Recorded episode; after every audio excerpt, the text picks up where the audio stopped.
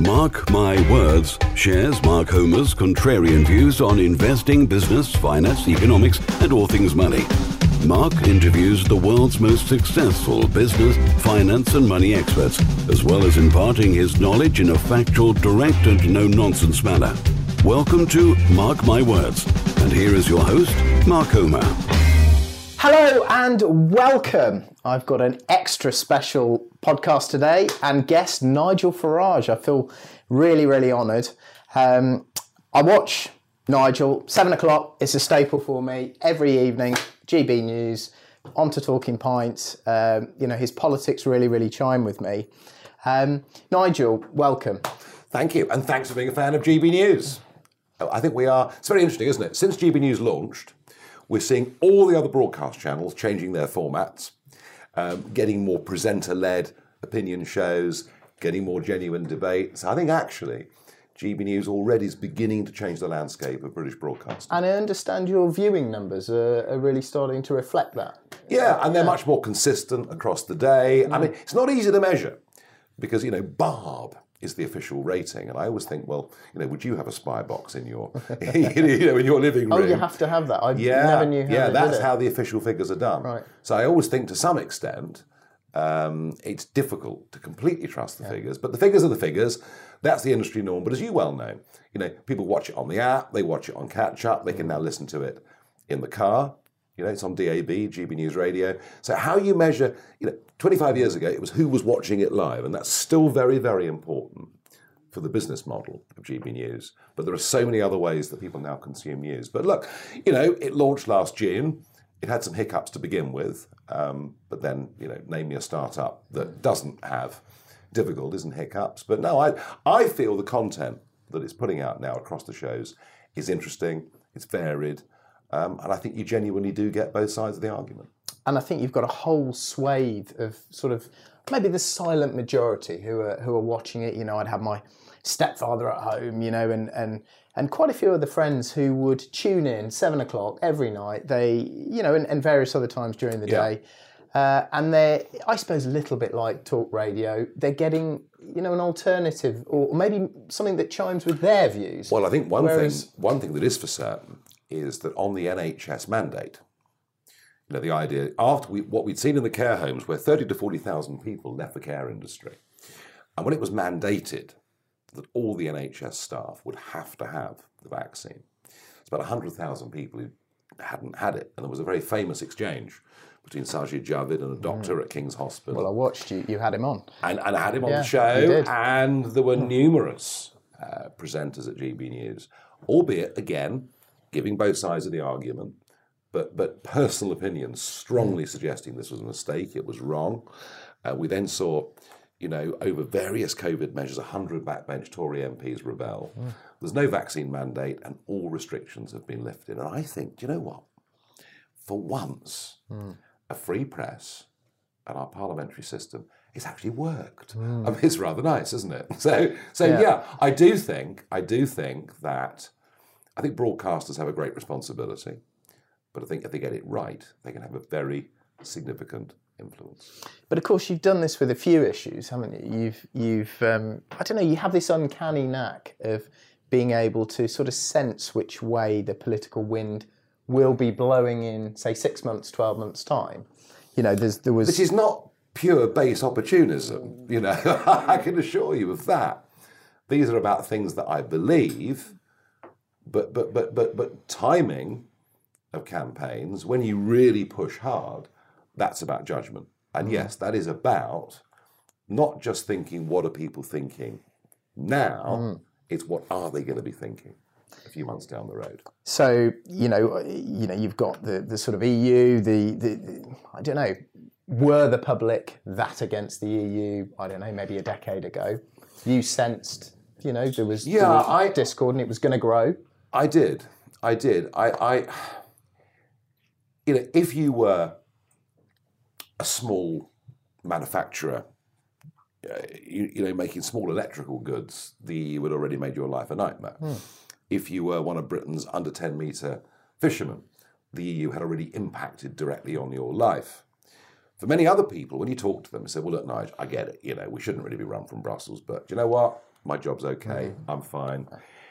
And it's only, and it, and it, there was a moment when it changed, and that was the unconditional opening of the doors to eight and then 10 former communist countries. And I thought, you know, these government figures that 13,000 people a year will come. it's nonsense. I mean, baloney. Yeah. And that was the moment people saw rapid change in their communities. Uh, people working in a lot of industries uh, suddenly found that their wages just weren't going up year after year. So that was the moment. And, and I did see that and predict that. And that made a huge difference. And of course, there's the sort of energy crisis, which you know, I, I, I mean, I was watching you. You know, people often say after the event, "Oh, this person predicted X, Y, and Z," but I watched you. You know, mm. this was mm. way ahead. You know, you're talking about the green levy. You were talking about this looming sort of increase in energy costs that were coming, and the political backlash that would stem from it. And we're all well, we're we're here with the energy costs, and I suspect Yeah. you know, there, there's going to be a groundswell of public opinion. Uh, People are going to people are going to get upset. Their bills are just about to go up a lot when, once the cap comes off, and then they're probably going to get upset with I don't know zero, you know, green levies and and, and, sort of I first this. sort of I first kicked off on this really properly in 2013. It was the English local elections, and government was compulsorily purchasing land all around the country, putting up wind farms. Other rich landowners were only too pleased to get a thousand quid a day or more. We, we've got a biomass boiler. You know? yeah. You know, it's sort of Well, well, but here's the irony of all the net zero stuff: is the mm. biggest biomass boiler hmm. is called the Drax Power hmm. Station, where they hmm. where they burn seven million trees every year. I've never understood it. We, we run this biomass boiler in a block of flats, and um, a load of wood pellets come in in a lorry uh, once a month, and they fill this huge top hopper up, and then we burn it, and there's a huge chimney, uh, and that sort of goes into We the call that environment. green. Yeah, I, I- yeah, I, yeah. don't get No, it. I don't it's, get it's, It's it's been very difficult. Uh, some of this stuff because you argue that net zero is, is a ridiculous objective. It's an act of national self harm, and you're told because everybody's been riled up by this um, Swedish teenager. Um, um, is it Saint Gre- is it Saint Greta? Um, uh, and you're told that actually you're a denier. Um, uh, you know, all these things get thrown at you. Well, actually, I mean, I've been an environmentalist, a sensible environmentalist, all my life.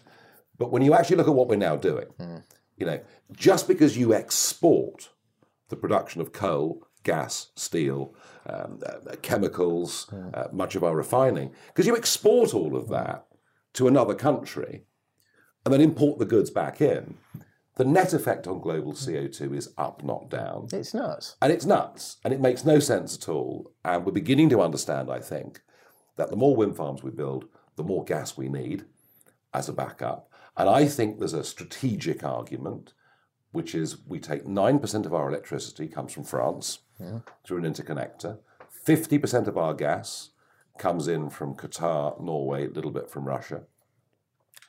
Uh, Increasingly, oil we're importing because some big developments in the North Sea, the Cambo Yeah. oil field was scrapped recently. Why? Well, because the administrations in Edinburgh and London are increasingly against the industry. But I guess that's about to sort of change a little bit, is it? Well, you'd have thought logically with what's happening in Ukraine uh, that, that it would change and there'd be a rethink. So I'm arguing strategically we should not be a net importer of energy. We've actually got all the resources to be a net exporter of energy. So self sufficiency in Fracking. energy. Whether it's fracking or whether it's another method of natural gas extraction, um, it seems to me we've got an industry here that could provide in the northwest of England tens of thousands of well paid jobs. Now, that, Boris, is what I call levelling up. Is he really interested in that though? Is he? Uh, uh, because I See, don't. The thing is, I don't know what he's uh-huh. really interested in. You know, we know he likes being the boss, and we know he loves all that. What does he really believe in? Nobody seems to be able to tell me. Least of all him. No. Uh, you know, I mean, he is your he is your classic, you know, sort of chameleon. Career politician, but he's very good at spreading a bit of optimism. Hmm. He's very good at the right time spreading a bit of joy. Hmm. And given how joyless so many of our leaders have been over the last few decades, you know, I kind of get it. And I think in 2019, he was the right person for that moment.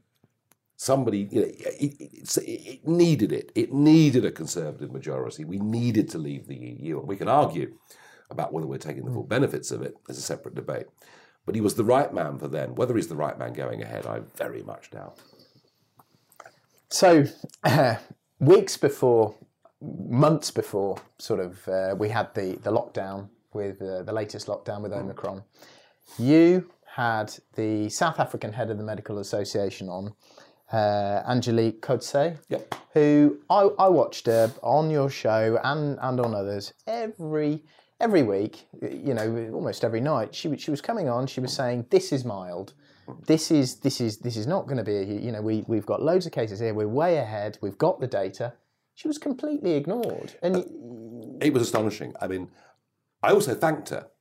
I said, because unlike the Chinese, who took a long time to tell us what was going on, hmm. the South Africans identified this. Yeah. informed the world I remember. exactly what it was, what its profile and makeup was. And then, as you, yeah, as I say, in a country that was 75% unvaccinated, Mm-hmm. she explained how mild its symptoms were. And there were one or two intelligent people in Britain said, well, actually, in a way, you know, maybe Omicron. I'm talking back November, early December. You know, maybe Omicron becomes sort of nature's way of actually us getting through the other good end of this. And the odd thing was, within a few weeks of, of me talking to her, Boris Johnson addressed the nation on a Sunday night and used the word emergency hmm. four times. remember it. You know, they were all getting ready to hmm. lock us down again. Yeah. And then the rebellion began. And the rebellion began through some outspoken people in journalism just saying, whoa, this is bonkers. And some very principled conservative backbenchers, a hundred of them, standing up and protesting. So, so you know, do we give Boris credit for the fact that all restrictions in England have been lifted? Well, Well, he sort of ignored the naysayers in the end. In the end, he did. You know, because you- they, they all start the scientists. They, I don't. Yes, all right. They are worried about a, a public health emergency. I'm sure they are. But you have to wonder how much of this is them wanting to sort of bolster their position. You know, Hmm. gain some sort of importance. And th- this is just leverage. As soon as this Yeah. sort of thing starts, Yeah. and she was there with you, you know, you gave I her know, the, I the- know, no, she got it absolutely she right. was bang on, and and, and, and no one's talking about it now. Yeah, no, no. She, I mean, she really does deserve a medal. Actually, She You know, really I mean, does, She really does. You know. yeah. I just hope we've seen our last ever COVID press conference. Uh, I can't bear the thought of the brothers Grimm. Um, Well, it- witty and balanced. I, I can't bear the thought of seeing them again. you could bloody see it all, couldn't you? This winter again, they get. To, I mean, Well, we'll see. I think I think we've reached a point now with this. no more lockdowns. Oh, it's not going to happen again. You think? You think? You think we're done? Yeah. And the great thing is, well, credit to Ron DeSantis. You know, Ron DeSantis in Florida proved there were different ways of doing this, far, far more than Sweden did, even. So DeSantis uh, deserves great credit. But of all the countries, we are the first now to come out of restrictions.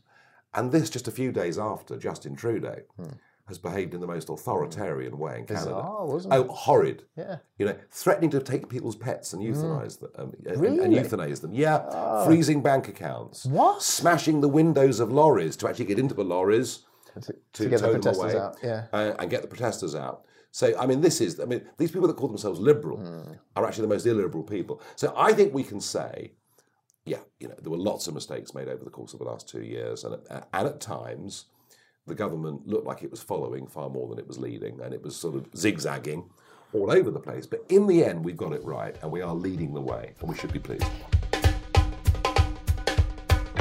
If you want to hear more from Mark and Nigel and listen to the deleted scenes from this interview, head to rob.team. The link is in the description of this podcast. You think that when we look back on this, you think, you know, sort of, I don't know, the, the court of, um, I don't know, the, the, the final analysis will Yeah. say that loads of mistakes were made, lockdowns actually were not the right thing to do. Oh, I think that I think the long term view will be that the initial lockdowns we had little choice. You know, we saw what was happening. March 2020. Yeah, we saw what was happening in Milano. Uh, we'd no idea about this virus. It was completely new to us. I don't think history would judge that badly or harshly. Uh, the fact that it went on forever and kept coming back Uh, and no, I think the long term effects, and we have seen the John Hopkins University study suggesting that actually people's private behaviour did more to reduce transmission than any government dictates. And I think the long term health effects, uh, the millions of people who've not been screened for diabetes, the vast numbers of people whose cancer diagnoses have been missed, uh, the number of kids whose normal development and education has been seriously hampered by It's, this. it's never on the screen. You know, you, you, get this sort of graph. It shows all the people in, you know, uh, who've got the virus and all the people who are in hospital and all the deaths. But where's the cost benefit analysis? Well- where's the line down the screen with? It's not that of- easy to do because we're dealing with subjectives. You know, I talked about children's development Yeah. As young human beings. Quite difficult to measure Hmm. things like that. You know, how do you measure? And mental health. I- sometimes think we overuse the term mental health, Hmm. but I think out of this pandemic, there are a lot of people who've been through a desperately difficult time. What is it? A, quarter, thirty percent have a phobia now because yeah, of, of yeah, something, yeah. because of lockdown. I mean, look, there were two types of lockdown, weren't there? I mean, for those of us lucky enough to have gardens, Hmm. not to live in the centre of, of, of busy cities, Boris. Uh, I'm, yeah, but I'm being honest. I mean, that, that first April, the weather was amazing. Yeah, we- Um, yeah. But if you were stuck on the 19th floor of a high rise block in East London with Yeah. three kids, Yeah. I mean, it must have been pretty blooming awful. I can't imagine. So I think the long term, you know, the, the, when we look back in the long term at this, we'll say it did more damage than good. So you're often right about this stuff. So where does this ability, this crystal ball gazing ability, where does it come from? How, how Well, I'm you, not much good at anything else. Um, I mean, the skill in life. I think the great thing in life is to try and find what you're good at. And if you're lucky enough to find what you're good at, stick to that. But I do think on a good day, I do have a reasonable sense of how, if you like, Middle England, how have you got to put this? Um, no offence to Welsh voters or anybody else, but, but you know, but you know what I mean. I think I have a, generally have quite a good sense of, of how people are thinking about things and will think about things. Uh, and you know, you're not going to be right every time, but I do have a good sense of it. I also understand, after 20 years in the European Parliament, I completely understand how vast the disconnect between the Westminster political classes and their colleagues in the media. And by the way, they're all interchangeable. You know, one minute you're a journalist, next minute you're a politician, and, and, and, and, and kind of back and forth. Yeah. Um, they're all interrelated. The number of intermarriages that go on in relationships extraordinary. Um, they spend their weeks together. They spend their weekends together. Nobody has a hobby. No hobbies. No one plays golf or collects stamps or has a huge passion. No, no, no, no, no. I mean, these are really, really, in the main, a, pretty dull bunch of people, in my hmm. opinion. And they are part of something called groupthink. Hmm. They finish up agreeing with each other on virtually everything. Hmm. I, I just don't think we'd have got to net zero as a modern example if that wasn't the case. So I I think I understand that disconnect, and, and, and perhaps it's that more than anything else that I've got right once or twice. We've got other friends elsewhere, your friends in America and all your sort of business contacts, and you, you're very interested in small business. yeah, I mean, I had a life before politics, um, and I didn't pursue politics for a career. That, that was never the objective. You know, in fact, I couldn't wait to get out. Really, once we'd achieved the main aim. Yeah. um, I, I went into politics with a purpose. I went into politics with a mission. Hmm. Whereas most people, not all, but most people in politics are there, and it's you know when they're at university, it's what they want to do as their career. Mm-hmm. They do it for their lives. Mm-hmm. So actually, quite a relief to see some of the 2019 Conservative intake aren't from that background. Mm. There's some quite interesting. I didn't realise that. Oh, there's some quite interesting characters uh, that have come. I mean, there's a guy called Lee Anderson, Ashfield, up in Nottinghamshire. He's now an MP. He was a coal miner. He's sitting as a Conservative MP. Was he on last night? He, Um, he, he intervened was- in a debate in the House of Commons. yes. Yeah, and he said, with no He more lockdowns. He he said, no more yeah, lockdowns. He said, in future, Yeah. the only people that should, the only people that should be protected Yeah. and kept away from society are the vulnerable, the elderly, and the Labour front bench. Oh, it made me chuckle. Yeah, yeah, it was really made me chuckle. And, Yeah. it, and it said something. Here was somebody who'd come into politics with a passion. Yeah, yeah. It wasn't scripted. It was off the. Well, he might have thought about it before, but it, but it wasn't reading off a sheet of news, a, a- Yeah, a- sheet of paper. Yeah. he was actually getting up and doing it, and it was just such a relief to see. Yeah. So you touched on the European Parliament. Um, Mm. You know, you, 2010, you stood up uh, and you said that the president of the European Council had the appearance of a, a damp rag um, and uh, and the um. Charisma, charisma, of a damn rag, and the uh, appearance, and of, a appearance of a low-grade blank bank clerk. Where did that come from? Um, and, and 2016, the "You're Not Laughing Now" speech.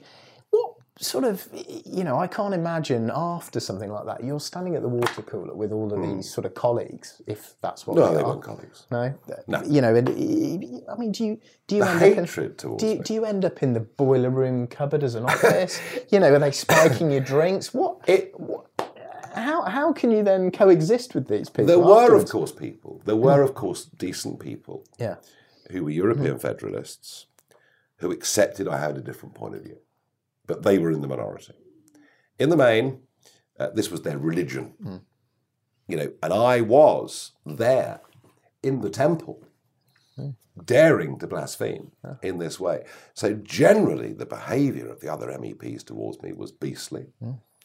Um, the behaviour towards me in Brussels, I mean, astonishing. So there was a shop opposite the Parliament. I used to go in there quite regularly, half seven, 20 to eight, get a takeaway coffee, to cross the road and go to the office. And for years, I popped and got a coffee and sometimes got a sandwich. Um, and there was one day in 2016, I went in there, ordered a coffee. No, we're not serving it. so the coffee shop wouldn't serve me. My favourite pub, it was a good pub. We've had a great little pub, small pub. Um, and I mean, UKIP spent a lot of money in that. Uh, uh, we really did. And one day the boss just said, No, I'm sorry, you can't come in anymore. Yeah, we've been threatened. We've been threatened that if we continue to serve you, you know, we'll lose all the business from all the European institutions. Really? Yeah, restaurants wouldn't serve me. So I mean, it really Like the was. mafia, isn't it? It really was. And the police had been told, and this is not a conspiracy theory, after that Van Rompuy speech that caused uproar, I mean, I- and I was fined for it.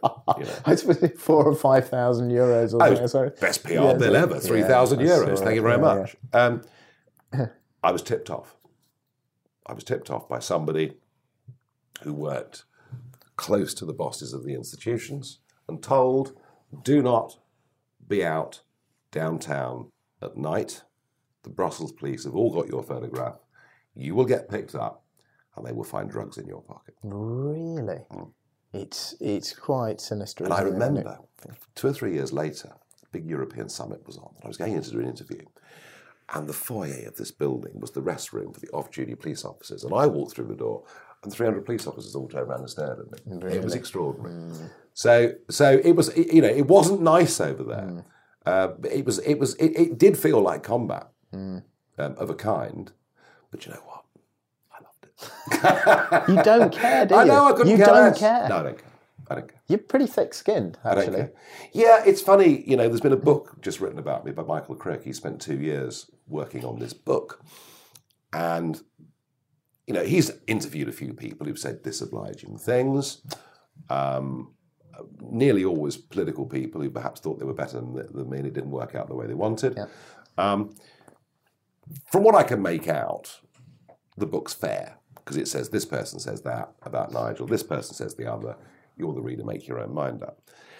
And yesterday, everyone said to me, "Oh, have you read the book yet? You know, have you read all these reviews?" I said, "No." I said, "No." You know, I couldn't care less. Mm. And they go, "No, come on, come on, you have bought a copy, really, mm. haven't you?" No, I couldn't care less. And I think there's something in all. There is something in this about just being true to yourself. I, and I first picked this up in 2014. I was leading UKIP into the European elections, and with about five weeks to go, we hit the lead. We were topping the opinion polls I remember this. for the European elections.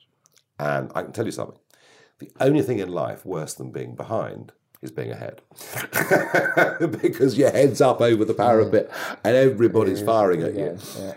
And there was a morning, Sunday morning, it was the first time for at least a month that I wasn't up in London doing Sunday morning shows. I was at home. Half past seven, the landline rings Sunday morning, and it's my lawyer. Oh my goodness gracious me, what's this? He said, Nigel, if you haven't, you know, turned the computer on, if you haven't been out and bought the newspapers, just don't. Just don't. Just don't do it. Just ignore everything. Don't answer the phone. Have a morning off. Have a day off. Uh, just ignore everything they're writing about you. So he said, because if you read this stuff, it'll really start to damage your confidence. And that was the first time. Before that, I kind of, you know, thought, oh, what, what do they mean by that word? Or, and, and that was the first time I've been given that advice, and it was actually very, very good advice. That doesn't mean that you close your ears. You know, there are people around you who, who will say, well, you know, you maybe didn't get that quite right or whatever, and that's fine. You know, trusted people that say those things to you, trusted people that you listen to. Uh, but if you reach a level, it, particularly in this country, you know, where we do have a much more combative press, uh, but, but If you love to travel like me and you understand the power in escaping the money for time exchange trap, but you just don't know how to do it, then building an Airbnb consultancy business could be exactly what you have been looking for. Right now in the UK, there is a completely untapped opportunity through helping struggling Airbnb hosts by turning around their underperforming properties and generating you huge commission payments in the process. We are going to teach you all of the tools and all of the techniques that we've learned over the last five years through building our very own multiple six figure Airbnb business, arming you with everything that you need to swoop in and save the day. Minimal startup costs, zero risk, and almost unlimited potential. Sound good? Welcome to the Airbnb Consultant. Contact us through any of the channels included in the studio notes to get the conversation started.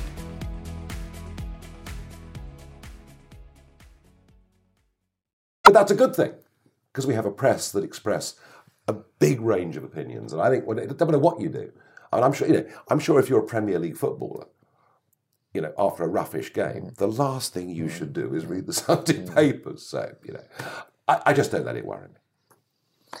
So, lots of what you do is, you know, sort of generating some public discourse. I don't know, you, you might jump onto something and use it as a platform. Um, so, you know, people coming over the channel, you know, living in hotels.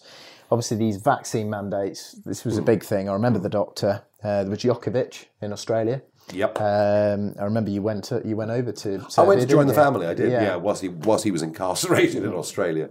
The channel thing's interesting. So it was right at the start of lockdown, and it was clear to me the numbers that were coming were dwarfing the numbers that had come in 2019 and 2018, and yet literally there was no coverage.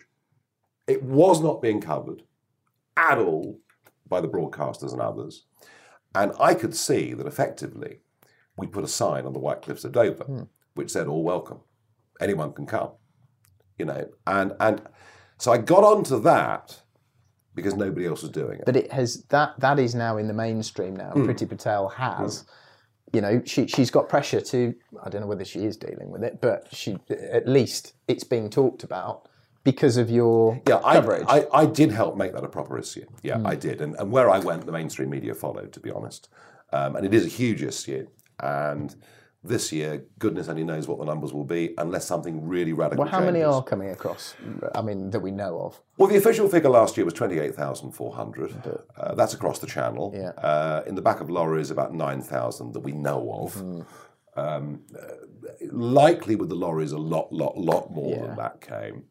Um, with coming across the channel, I would think a few hundred would have escaped. I don't think it's more than that. Oh, okay. Um, but it's a major issue. Um, I've checked the figures. It's 87% young men, undocumented. Don't tell me these are refugees. You know, this is part of a this is part of a criminal trafficking trade, and it's getting these young men into Britain. Many of whom will finish up in criminality, and many of whom will finish up in modern day slavery. Hmm. And no one seems to worry. No one seems to care. Well, it, it's just perpetuated by the sort of useful idiots. They, they, yeah, well, I, I mean, I, I, I believe that too. This year, is it going to be 50,000? Is it going to be 60,000? Is it going to be seven? I, I've no idea. It's going to be enormous unless something radical happens. But I think we need Brexit 2.0. And I think Brexit 2.0 is we have to leave the European Court of Human Rights and completely change the incorporation of all of that into the Human Rights Act by Tony Blair in the late 1990s. Who's going to do this? I mean, Jacob Rees-Mogg with the Brexit opportunity ministerial role no, he's got. It's, it's not for him to do. Is Boris It's interested? not, or? it's not for him to do. Uh, but I'm pleased that Jacob's got that job, by the way. Very pleased. and he, you think he's going to do stuff? Well, he's actually going to. I, I mean, for example, Where's the Brexit dividend? I mean, for example, well, well, it hasn't existed particularly, although in geopolitics it has. The AUKUS deal with Australia being a very Yeah. good example. The vaccine rollout being a very good example. The fact we're the first out of all restrictions. Brussels would have said, please don't do this, had we still been and we, we would have been subservient and had to listen to them, I presume. We- a degree of cooperation Yeah. with our European partners Dear is, Yeah, is the way they would have put it. yeah. In many uh, of, of the of, of, of of the economic areas, no, but, it's, but it's, it is interesting. I mean, just just a week into Jacob Rees-Mogg getting that job, we're now talking about radically reforming some of the directives that hang over the British insurance industry I've seen that. over capital. There's one little example of something where it does actually at last mm. appear we're having a proper conversation about it. So we need to crack on and do that. When it comes to, as I say, the European Court of Human Rights, European Convention, all of those things, this has to come from the Home Secretary. It has to come from Priti Patel, but it needs the boss to agree. Is he interested? No, He's, he, he, I mean, is he interested in any of that stuff? no. Was it not just a platform He's to a get met- elected? He's a metropolitan liberal. He is the metropolitan elite. Uh, you know, when he was mayor of London, he even talked about amnesties for illegal immigrants. Um, and for all those watching, you know, who think, you know, we shouldn't even be discussing this subject. What's really we interesting, need to discuss. but a really large number, Yeah. increasing number of people and their families who've legally come to Britain Hmm. and gone through the hoops and paid the money, they feel more strongly about this than you and I do. Well, I talked to quite a few of them, and, know? and that's exactly what they say yeah, to me. Yeah, Yeah. yeah, yeah, We've got to get Yeah. this right. Uh, Boris, uh, all the while he's PM, I can't see it. So, with a lot of these sort of issues, the mainstream media, the BBC, the Channel 4s, they're not going to want to cover it.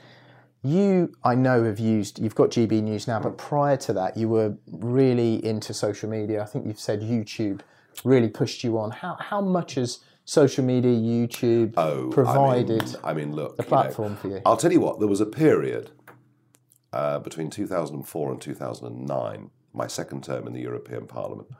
There was a period in the middle of that, sort of six seven, oh six seven, when I seriously considered packing it up. I seriously considered walking away because I wasn't making any impact. Yeah, getting on question time once a year just wasn't enough to make a serious impact. Um, and then suddenly, YouTube arrives, the financial crisis of 08 comes, and suddenly, speeches I'm giving, because I'm by now a group leader in the European Parliament, and suddenly, speeches I'm giving in the European Parliament are appearing on the laptops and dealer screens of traders sitting in the City of London. And that was because a firm called Zero Hedge, big financial markets website, had picked up on the stuff that I was talking about, had picked up on the crisis. We're turning these into YouTube films and putting them out. Um, and by the time we got to Herman Van Rompuy and the charisma of a damp rag speech, you know, YouTube was flying. And without it, to be honest, I could never have done a quarter of the things that I've done. So social media really was the way that, that, that all of this happened. There's no question about that. Uh, equally for Trump in 16, you know, Twitter was his way of getting round the back of the New York Times and CNN and all of these people and reaching directly to vast numbers of people. But it is now those very social media companies who've now become tech giants on the most astonishing scale who are now horrified by what their inventions have led to. I mean, you know, democracy and free speech, very dangerous disease. Something's got to be done about it, clearly. well, they're controlling it all. They are now so powerful. They're cancelling. They're now so powerful. And to think that Nick Clegg, uh, you know, is now in this position is almost beyond belief. Head of policy, is he? at Facebook? Is? Well, he isn't. I'm basically joint second equal in, in, in the whole shooting match. Um, so it is disturbing. It is worrying.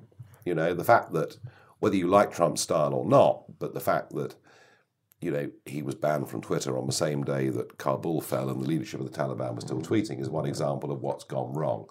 There are And challenges. still tweeting now, Yep. and they're still Oh, they're still I live. I know. I know. I know. it's I know. bizarre, isn't it? You, you I mean, the equivalence. You, You know, oh, Trump, the insurrection. We, we, we, we've They got these people's heads off. We've got They- these challenges. You know, we've got these challenges. Rumble. We've got these challenges. Parler. We've got these challenges. Gettr. We've got these challenges. Trump's Truth Social. There are challenges now coming into the marketplace, but whether any of them are heavily capitalized enough to really take on the big companies, well, time will tell. I just don't know. But I'm I'm deeply concerned um, about the impacts on free speech. And I think, really, I mean, during the pandemic, I mean, anybody that questioned lockdown policy, questioned jabs, oh, by the way, fifth jab's on its way for the over 75s, fifth jab. But the autumn is on its way. You can make of that whatever you want to. Um, but anybody that even questioned this stuff found themselves getting suspended, taken off. I mean, that is worrying. the whole thing is bizarre. Um, so you know, I'm not I'm not suggesting that you know for one second that illegal immigration is the way forward. Um, You know, we, we we we've just talked about all these people coming over the channel. We had a lot of legal migration prior to Brexit. We still do. That's interesting. However, let's say there are 30 million people in the employment market, around that figure in this country. According to the ONS, about 1, 1.3 of them have gone. Now, lots have retired, lots have decided through the pandemic that they're not going to do it anymore. Um, I guess some have gone home, you know, back to, I don't know, where, wherever they came from in the, in the EU um, what are we going to do to fill this big hole? You know, we've got a business. We're, we're, we're, we let's say we're, we're a small employer. Maybe we've got 70 staff. Wages are rising sharply. We cannot find the right people. We can't find marketing people. We can't find sales people. We can't find property managers. You know, we're having on our in our construction company. We're having people problems finding, you know, labour on site. You know, I've got I'm friends with a, a daffodil farmer. Um, you know, and he he used to get sort of a lot of EU migrants to to, to, to, to pick his fields. He cannot get an you know a, a sort of somebody a native an English person. He can't get one of them even whilst offering them four hundred pounds a day to pick daffodils. He, he's had to let loads of them go to waste. How do we fix this? What do we do Well, we can't this go hole? on. We can't go on relying on mass foreign labour. British population has risen by eight million since 2000. Eight million. Uh, it, it's almost incomprehensible. And 84% of that is down to immigration. Like fifteen percent. Yeah, it's a big lump. When it comes to getting GP appointments, when it comes to buying houses, when it comes to getting kids in primary schools, when it comes to, you know, why have they put smart motorways in? Because the three lane motorway with a hard shoulder can't cope with the number of cars on it. All this stuff. So the impact on our way of life has not been positive. It may well have been positive for many businesses, and it may well have been positive for many migrants who've come to Britain and done well and good for them. But you can't have an unlimited flow of this. Look, I do think shortages of labour, shortages of materials, rising prices, this is part of the inflationary spiral that we're in. You know, we basically massively increased the money supply with the same amount of underlying product, and that, and, and that does include labour. we've also shut half of the productive capacity you know of, of you know all the factories around the world the offices work from home you know there's all these a lot of these supply chains are broken cars manufacturing you know that has to have an impact but Look, it does, of course it does. But but look, let me say this to you. You know, if you absolutely can't get daffodil pickers on the on the Scilly Isles or, or, the, or the west tip of Cornwall, um, Lincolnshire. Lincolnshire, fine. Um, right, I was miles out on that one. the, if you absolutely, if you absolutely can't get them, uh, then I've no objection to you being able to get work permit labour, but that means no social security benefits, no health benefits. That must all be covered. And if it's a strict contract for six months or whatever it is. That, that's fine. If we absolutely need foreign labour, but I do think ah, there are two things we need to do in this country, uh, and they're both difficult. The first is we need to have a different conversation with young people about what they do with their lives aged 18. I have been a constant critic of this move just to send more and more young people to universities. Tony Blair, Yeah, and, and, and, and supported by the Conservatives fifty percent. all the way through, all the way through. And so a large number of youngsters in their middle, late 20s feel horrendously let down uh, by being promised this was the ticket to a great job and a great life. And in many cases, it simply hasn't been. So a reorientation towards trades, skills, jobs, you know, things like that uh, would be really important. I mean, take, I mean, take, take engineering for argument's sake quite difficult to run an engineering firm on British labour. I get it. I do get the point you're making because we've de-skilled. We've de-skilled. We, we, we went for mass imported foreign labour. We drove wages down to the floor. The minimum wage in a lot of jobs became the maximum wage. And with that driving down of wages came a driving down of productivity. Hmm. Our productivity fell below that of France and de-skilling. We have got this all completely and utterly wrong over 20 years. So a, a sense of reorientation of where young people go and what the, and what the merits of university education are. And that can be done. The second one is much harder. I don't get it. But there seem to be a very large number, significant minority of young people that don't want to work, that don't have material ambitions, that don't want to have a car. I want to have a car. I'm 18, 19. I want to have a car. I want to go to work and have money and have a car. Uh, you know, I want to buy some nice clothes, whatever it may be. But what about your mental health? Oh gosh. What about well, work from home? Yeah.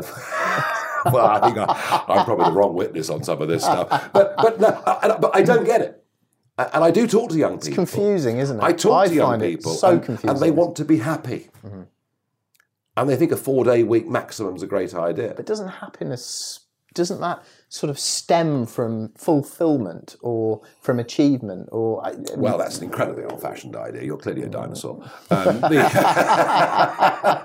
Look, I, I, I mean, of course, there are different types in life, and there've always been, you know, the hippie type, if you like, who's happy, dropping out, not doing too much, and that fine. If that's what they want to do, and they're not causing harm to anybody, that's fine. But I do think there's a very large, a significant minority of young people who just do not have that work ethic, do not have the ambition to get on, uh, and that's a huge cultural thing. And quite what we're going to do about that, I just don't know. I guess one thing we can do, I probably should wash my mouth out with soap and water after this, but is make it much more difficult to get benefits if people who are able bodied and minded hmm. don't want to work. Hmm. But can you imagine? oh Can you imagine the uproar if anybody tried? Mm-hmm. Um, yeah, I- I- you know this is this is going to lead somewhere, isn't it? We yes, you know wages probably haven't risen at the right rate for a long time, for a significant period, and productivity's dropped. I mean, there's maybe really worries lots- Maybe there's a few reasons for that. Maybe there's been a la- lack of investment in mechanisation and technology and all that sort of stuff. But yes, cheap cheap labour coming in will be a big factor. But at the end of all this, industry is going to keep pushing the government, big business, you know, the corporates. In the end, the, the, the pressure is going to build and build. They're already talking to India about, you know, giving sort of special visas.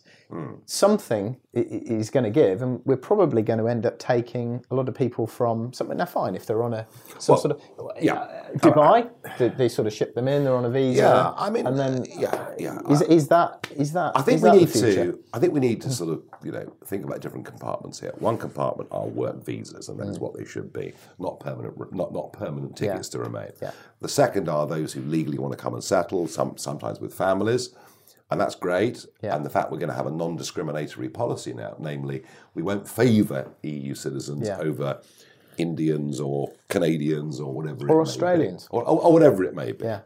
Um, is good. And thirdly, it is what is a refugee. Hmm. and what is somebody gaming the system. So they're the three areas, and they're very important. We've got to get them right. We will need to use work permits in the short term. Clearly, your daffodil mate in Lincolnshire, is it 400 quid a day? 400 That's what he's trying to pay people. He's, he, and he can't get them to pull it out of the ground. I'll find him a couple of people, don't worry about that. We've had problems with brickies at 350 a day Yeah. uh, through the. I mean, it's getting easier now, but you know, during you know, sort of the, the lockdowns, obviously materials were tough. It's actually been a very good time for tradesmen and women, hasn't it? yeah, it's been brilliant I mean, for them. Eh, it's been brilliant. I mean, if that's the not an example- the, the brickies, the roofers. If that's not an example to lots of young people that actually getting a skill that lasts you through your working life can be a great ticket, I, I don't know what is. So, the Irish, Nice, Lisbon, hmm. They rejected both, but hmm. sort of later on, I think they, they, they went they went for Lisbon. You went to Ireland. How much do you think the uh, presence of an Englishman uh, had so- on that sort of final result? So here's a story for you. So the Constitution, this was the EU Constitution, right? That's what it was called. Vladimir Giscard d'Estaing drew it up, and the French had a referendum on it. And guess what they said? No. The Dutch had a referendum on it, and guess what they said? No. And I reckon most countries in the European Union would have said no. So they repackaged it as the Lisbon Treaty. They even boasted that by calling it a treaty, not a constitution, it would avoid referendums, apart from Ireland, who voted no. I was involved in that first referendum. Uh, I was involved in the support and to some extent production of a little booklet that went to every household in Ireland through the Irish equivalent of the post office. Um, and the day the Irish voted no to Lisbon, the Taoiseach got up and said, Nigel Farage has hijacked Irish democracy. And I thought, um, and then Lisbon too. Was it helpful? Oh, having you there? Oh, oh, look, Lisbon 2, by the time Lisbon 2 came, there was no tolerance. Hmm. They were going to win that referendum. It didn't matter what they had to do. There was literally no media balance of any kind at all. Hmm. Um, and it was pretty tough, but fine, they got it through second time. But what legitimacy? What legitimacy does it have? And then they thought, with their friends here, that they could do the same to us. Hmm. And we've held out. I didn't think it ever happened. I wasn't Just. I wasn't for Brexit. You know, No. I'm a I'm a I'm a, a Remainer. I you know your other views. eh, You know, I'm I'm completely on board with. But you know, the economics, the the sort of I don't know trade, and I, I think for you it's maybe more. Uh, there were other. Well, there, there, maybe course, the economics of, is of- of- secondary. of- of course, there are bigger factors. I mean, you know, the right to govern yourself, the right to live in a system that, that you can call democratic, I think is absolutely fundamental. We won't dwell on it, but all I would say to you on the economics is this: the eurozone is fifteen percent, one five percent of global GDP. It'll be fourteen percent next year. By twenty thirty, it'll be lucky to be seven or eight percent. It is a, diminishing, declining little backyard. no, it was uh, getting smaller. Oh, absolutely. Yeah, it has Yeah. been. In fact, when we Why joined, is that? I don't uh, because they're not all in recession. Those well, two economies, so- reasons. Two reasons. Countries like Italy. I- mean, just look at the decline, the, the, the level of economic decline in Italy. Look at the level of economic decline in Greece. Surely their GDP is growing, but just just more slowly than hasn't grown for 20 years. has it not? Italian GDP is It's not grown for 20 years. and that's Greece is and Greece's is down 25% since 2008. Is it really? Yeah. And you can see even Germany, even Germany now looks vulnerable as we go ahead. Hmm. Germany, which was this great sort of post war modern industrial country, begins to look a bit out of date. When you look at, when you look at investment in tech, just for example, uh, we are getting the lion's share, massively the lion's share of tech investment this side of the year. Well, why do you think that is? I mean, you know, the, okay, you've got the Anglo sort of Their models are out of date. They're out of date. The thinking's out of date. language, time zone. Language doesn't help them. Language doesn't help them as English increasingly becomes the dominant global. Oh, it could be Mandarin soon, but but but but, but for now, uh, we have a huge advantage with that. They're falling behind. So look, the world's changing. Plus, you've got this massive transference of wealth, money, power, and influence from west to east that is going on. Now, some of it's worrying, but it is going on. So the world's changing very, very quickly indeed. Even places like South America, you know, where economies are so much bigger than they were two, three decades ago. So I think outside the European Union, uh, economically, we're in a much better position to be flexible and adaptable to some of those changes. Well, let's hope that you know Jacob really sort of Well, but, but you know what? Ultimately, grabs this. ultimately with Brexit, I said this all the way through my entirety of my career and through the referendum, and I never ever wavered on this. I never said that Brexit was a guarantee of a land of milk and honey. What I did say was our destiny would be on our own hands, and that I thought we had a better chance of getting it right for ourselves than big decisions being taken by someone you can't vote for and can't remove on behalf of 28. So we all love the Queen. We do. What do we what do we make of this whole sort of Prince Andrew oh, stuff? Oh, I mean, the, the- obviously the interview was, you know, that went wrong. What do we make of it all? He should have stayed in the Navy. I mean, it's 40 years since the Falklands, where he did actually serve with distinction Yeah. uh, in a genuinely dangerous position. Helicopter pilot. He was. He should have stayed in the Navy. Um, look, there were just a multitude of problems, aren't there? I mean, there's the Prince Andrew stuff. He settled out of court with her. Uh, we'll never know the truth of this. I, I think he was right to settle out of court. I think even if he, even if he was pu- completely innocent, I just think you know having a fight with a chimney sweep, you get covered in soot. I, I I just think it would have been a disaster. So he is um, out of the game.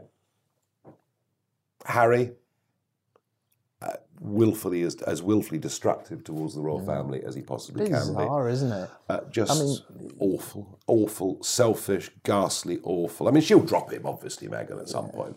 You, know, you know, once he's been used fully uh, for what she wants. It's, Uh, it's almost like she's just, you know, she, it's, it's, he's pussy whipped. it's pain. It's painful. It's pussy whipped. It's painful to watch. mean, it's You can use your own terminology. I won't agree with it. Um, it was, as, as my friend Donald Trump says, um, when asked about this, I wish Harry all the luck in the world. He's going to need it. You know, so- um, and then you've got Charles. I'm just not sure he's going to connect as monarch.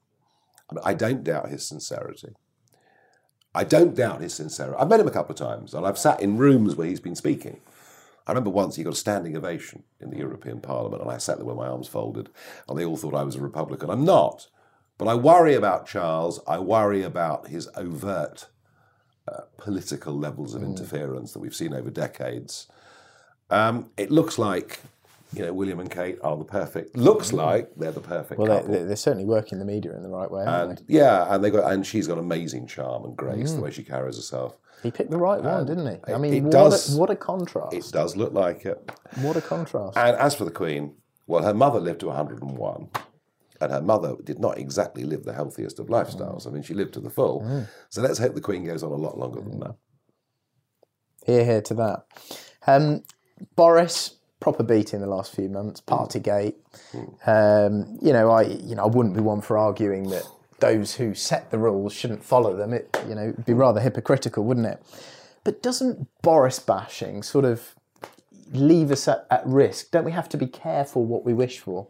I remember there was a time with mm. Theresa May where you know she's studious, she's she's I'm sure mm. very hardworking. Mm. I'm sure she reads all the briefs that Boris doesn't, um, and in many ways she she you know may, maybe she was better than him. Um, I know you, we well we'd all like to forget about what happened just you know around that sort of Brexit period because she probably didn't do a great job, but in the end he won this election because he's charismatic. You call him a cheerleader, um, you know, and and I don't know what happens. He goes. No, you're get quite right. You're quite Liz right. Truss. No, you're quite right. I've seen her No, twice. let's keep Boris there.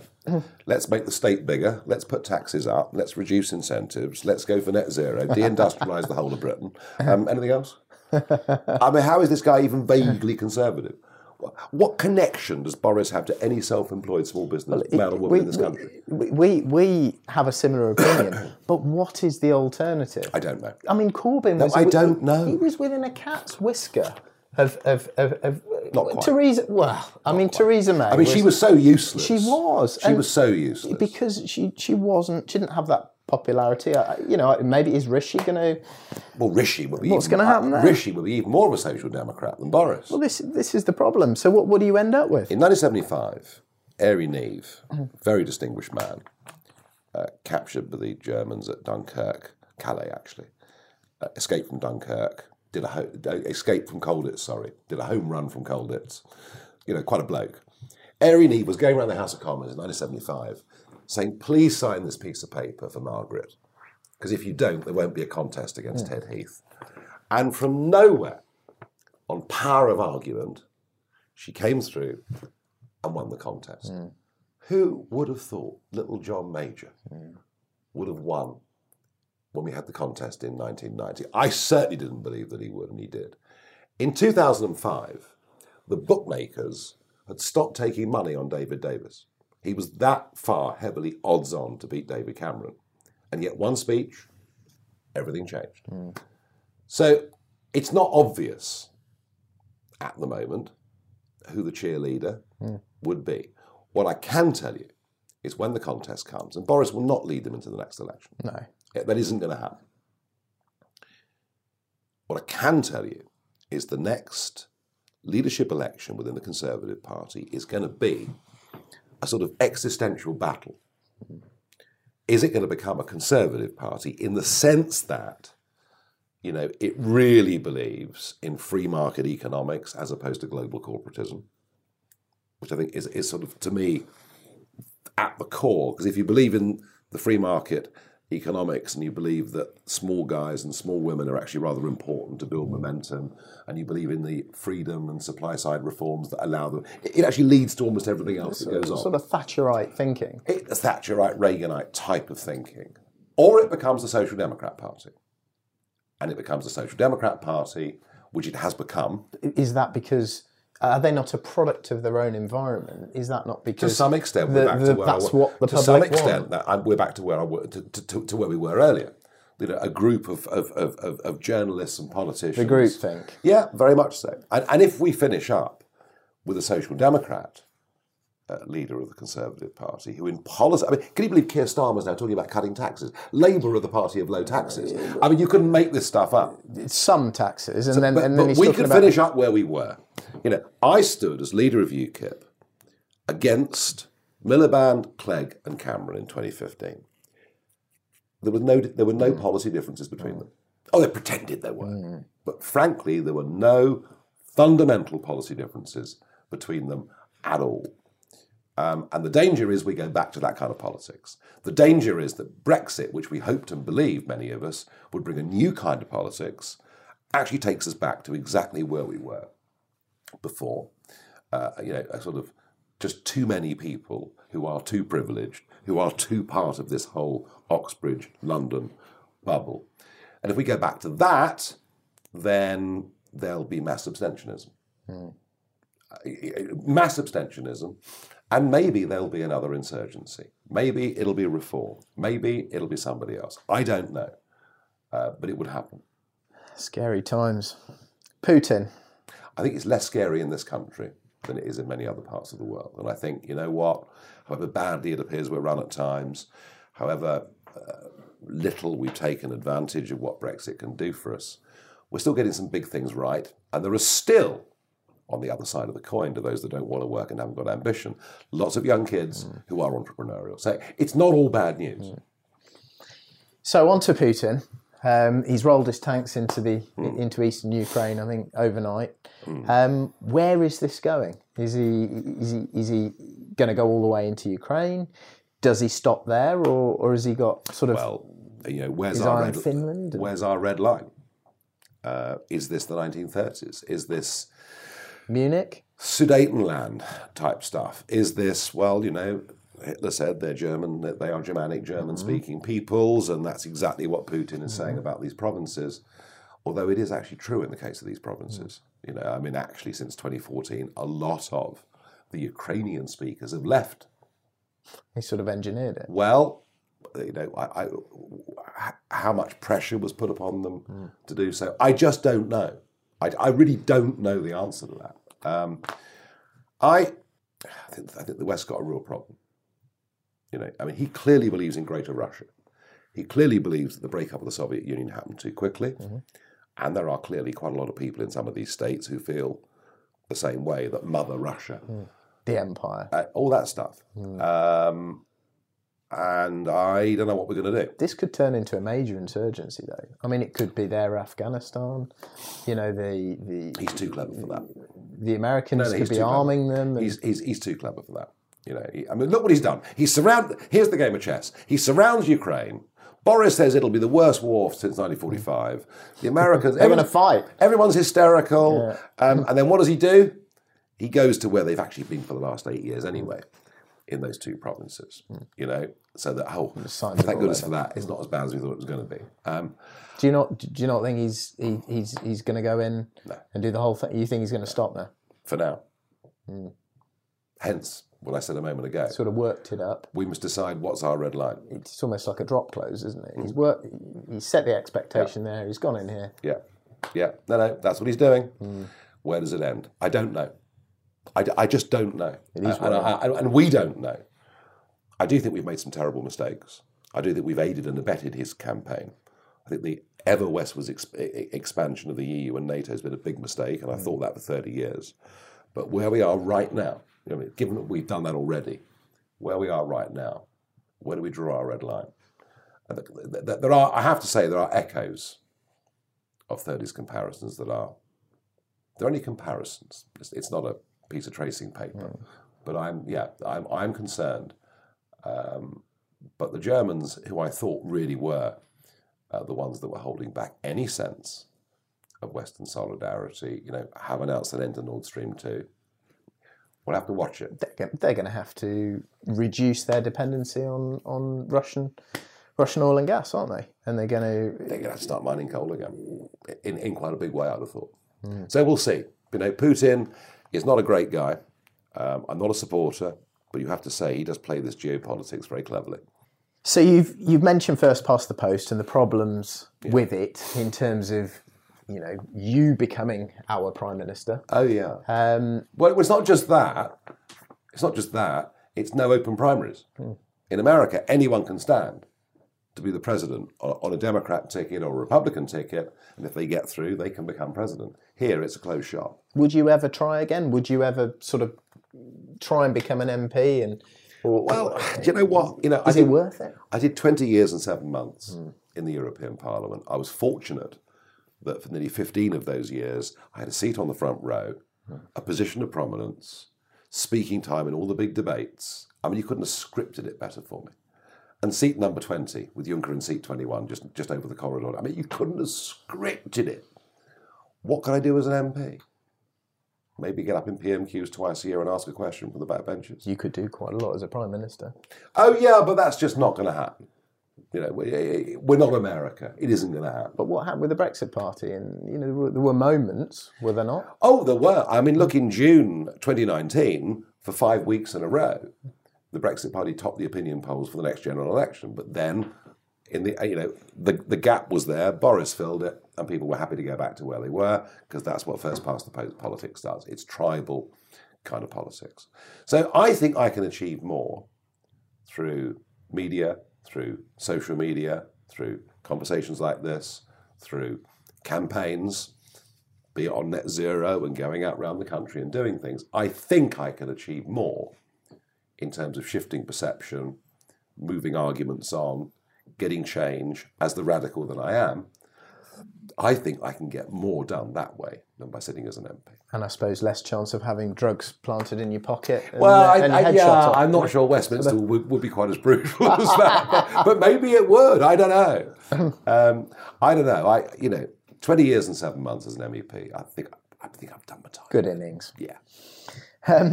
So I grew up in a dictatorship in the Far East. Um, you know, yeah, my father used to say he had 30 years living as an expatriate in all these different places.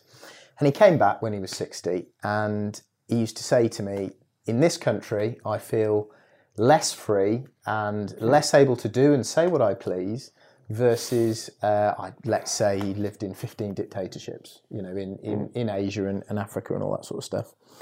Um, most of us can't say what we're thinking, um, you know, and it does feel like the PC brigade and the wokists have won. surely at some point Well, th- th- th- there has to be a major rowing back so that you know freedom of speech trumps this stuff because it is being ebbed away. You know, it, it- they are chipping away at it, Freedom- and they are succeeding. pendulums go back and forth. You know, and we can go to uh, 1658, where the overt celebration of Christmas could lead to imprisonment, to Hogarth's Gin Lane. A few decades later, social pendulums can go back and forth. I do think, I mean, this battle, uh, the things you're talking about, yeah, I think this is a battle for Western civilization. It's a battle for everything. It's a battle for the values upon which our countries were built, a battle for uh, all that was expended to defend those things. And they are deliberately under attack. Um, it's a real concern. And the march through the institutions of the cultural Marxists. Yeah, no, these are real, real issues, real battles. Uh, but when it comes to all of this, we're very reliant on America. Where America goes with this stuff is where we're going to go. I mean, they freedom of speech is enshrined in, In the their legal. so yeah. sorry, in the constitution. Yeah. So it is a little bit different there, isn't isn't it? I mean, here you can be prosecuted for Yes. you know, and, yes. and look, there are lots of things we don't want. You know, Yeah. sort of people Yeah. saying and But I- inciting. But, but, I do that sort of think, in terms of tearing down statues, rewriting history, self loathing, all of these things, I do think winning the battle in America is absolutely key. Absolutely key. So when does this happen? Uh, well, I something in me senses it's happening already. I think there is a silent majority waking up to the fact that this stuff is just crazy. Um, I- you know, I think uh, I think a swimmer, you know, who was a man, you know, identifies as a woman, who's just winning everything. People say, "Well, hang on, how's that fair to female athletes?" I mean, so I think there are, I think I think these debates are happening. They are happening, but the biggest worry of all are the educational establishments across the Western world. And that's where government's going to need to be very brave, and very radical. And we're going to have to get back to critical thinking and making people understand there are two sides to every argument. They're so, um, eh, you know, students are so. Eh, they're they're like sponges, and I remember when I was at mm. university, you know, I'd have lots of sort of sandal wearing, Guardian reading mm. lecturers, especially my sociology, you know, lectures that they they they had some really strong views. And you know I, I was probably you know young enough and impressionable enough to mm. sort of take that on board. And I mean should there not be some form of I don't know legislation or control to, We, no, we have to make sure. We have to make sure. I mean, th- there has been talk in the last couple of weeks from the government about this, but talk's cheap. Hmm. Actions are tougher, and you've got unions to fight and many other things. Hmm. It needs something very brave and very radical, not just here, but across much of the Western world. so we're entrepreneurs do you feel like we are fairly treated as small business owners in the United Kingdom by the government You're what? entrepreneurs small business I've never, I've owners ne- never heard of it. No, no, I, I don't know what you're talking about. Do you mean you work for GlaxoSmithKline or um, the European Commission or you're a civil servant? Or if not, do not compute. You know, you guys have no voice in Westminster. There is no representation for small business, for entrepreneurship. I talked to you earlier on in this interview about the disconnect between those that govern us and the real world mm. out of the country. People like you going out, taking risk, hopefully doing well and making money. I really hope you are, because if you are, you're employing people and paying taxes. I'm very for both of those things. No, you know, there- there is no comprehension, no understanding. We're living in an age of corporatism. When the left condemn capitalism, there isn't any. This is corporatism, um, and this is something where we. th- This is something that we really do need to get right, and that's why the next Conservative leadership election, what the question you've just asked me, will be at the very front and centre of much of this, and the right candidate needs to emerge that understands people like you. Are the public, are they that bothered? You know, they, the, the general public don't seem that bothered about this as an issue. Surely. Well, I'm not sure. whole- I'm not sure about that. Surely the whole private There are sector. five and a half million people, right? Five and a half million people out there who are running running small companies as directors, of limited companies, acting as sole traders. It's a lot of people, and if you add to that, you know, a lot of them will have partners. A lot of them will have a parent or two parents still alive. So quite a lot of them will have kids. Uh, you actually start to think about all of that, and you realise 15 to 20 million people are acutely aware of what you're talking It's about. third plus of the population. Yeah, yeah, yeah. It- You know, it is a significant amount. Yeah. It is a significant amount. And it just doesn't have the collective voice. Uh, the Federation of Small Businesses, I used to get on very well with. Uh, I feel they've been corporatized, just not fighting and standing up as tough as they should. But, you know, leaders can change and things can change. Um, but, but on those front benches, on those front benches in the House of Commons, you have a look. You know, there are no small business entrepreneurs there. None. Some of the backbenchers, maybe. There are some backbenchers, hmm. definitely. You have them on the show, I see yeah, sometimes. no, no, Yeah. of course, and, I- and, I- and it's a Yeah. joy. Yeah. I mean, one of the things. They're inter- They're smart people. one of the things I've tried to do in GB News with that talking pint segment at the end hmm. is to get people who've come from nothing hmm. and be and been successes. And one of the reasons I love those stories is I hope that's an inspiration to others that nothing is too difficult, nothing is insurmountable.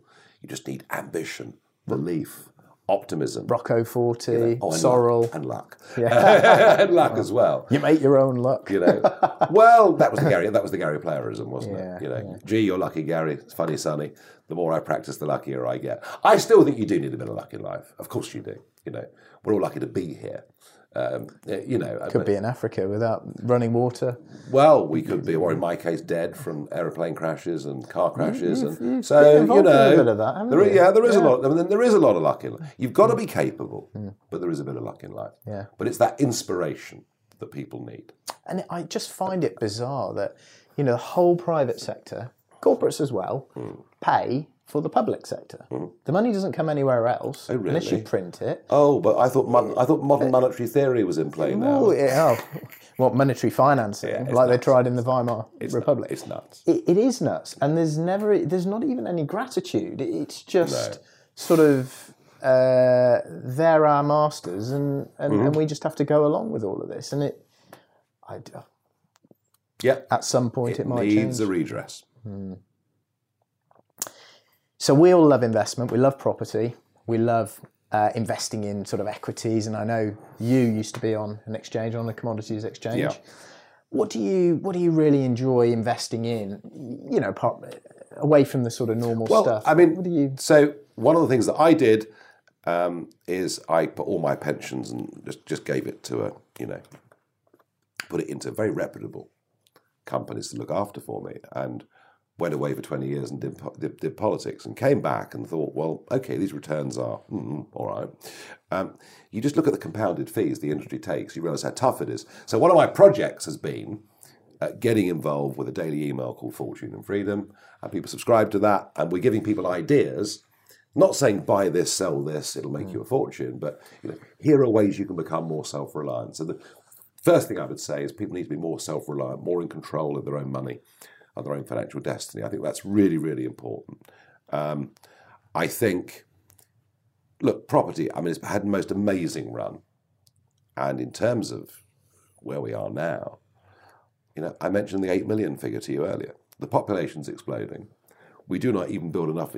We need to build, this is three year old figure, right? I, I don't know what it is now with the pandemic. But looking at the numbers three years ago, we need to build a new dwelling every four minutes just to cope with the rate of immigration into Britain. just think about that. So we don't build enough houses to keep up with the current level of demand, let alone the massive backlog we've got. So I think property will be stable, strong, until and if we get some sort of horrendous big debt crisis, inflation, interest rate. So the warning signs are there. Hmm. The warning, for the first time in years, the warning signs are there. Um, I don't think inflation's going away in a hurry. I think inflation is a disease of money that is caused by government, and it's much harder to fix than people realise. And I think gold, you know, I don't know, this is not an investment um, podcast, and we must be slightly careful what we say. Uh, but I think gold has traditionally been the great hedge in times of economic worry and indeed, you know, perhaps military worry. Um, although I don't think that's going to go further for now. Um, and of course, there's a whole space of crypto, which is just so volatile, it's almost untrue. Uh, you look at these coins, Bitcoin, Ethereum, and I mentioned them because they're quite liquid. Um, compared to many of the others, and yeah, they double, they halve. I mean, you know, but they're gaining much wider acceptance across America. They're being used for more and more things, um, and I, I still think they've got a great future. I really do. That they've got a great future, and for safer investments, look, you know, we've had ridiculous rises on the stock market year after year after year, particularly the Nasdaq stocks and the tech sector, and many of these firms not returning profits, a lot of it on borrowed money, massive multiples, completely bonkers. Um, and we're beginning to see one or two crashes in some of those companies. What will happen if we get a major stock market sell off is exactly what has happened in previous stock market downturns. That is the flight to quality. And there'll be a flight to quality, and quality are companies that make products that people buy, and in most cases are bought for many, many years. Quality of firms that don't have big levels of debt. Quality of firms that pay solid dividends, which if investors reinvest, do well. And one last point because of ESG investing, trendy investing. There's an opportunity. There are lots of firms because their products mm. are not liked because they might be in minerals, British American tobacco. tobacco.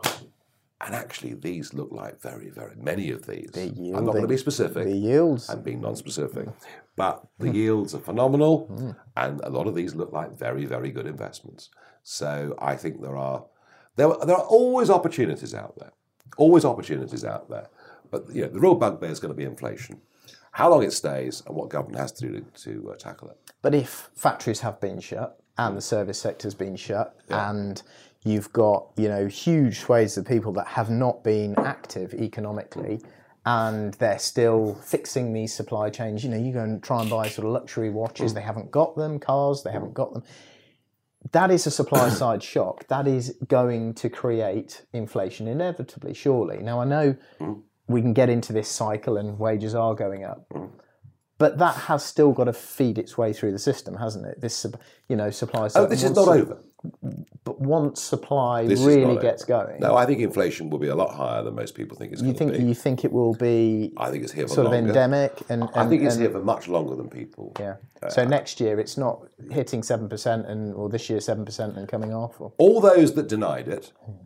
Including the Bank of England and the Prime Minister, who said it wasn't going to happen, and even in October said it wasn't going to be a problem, now say, don't worry, in the last six months of this year, it'll disappear. It won't. very interesting, um, because you know that's going to have big consequences, surely. Because you know if if, if inflation stays above five percent at some point.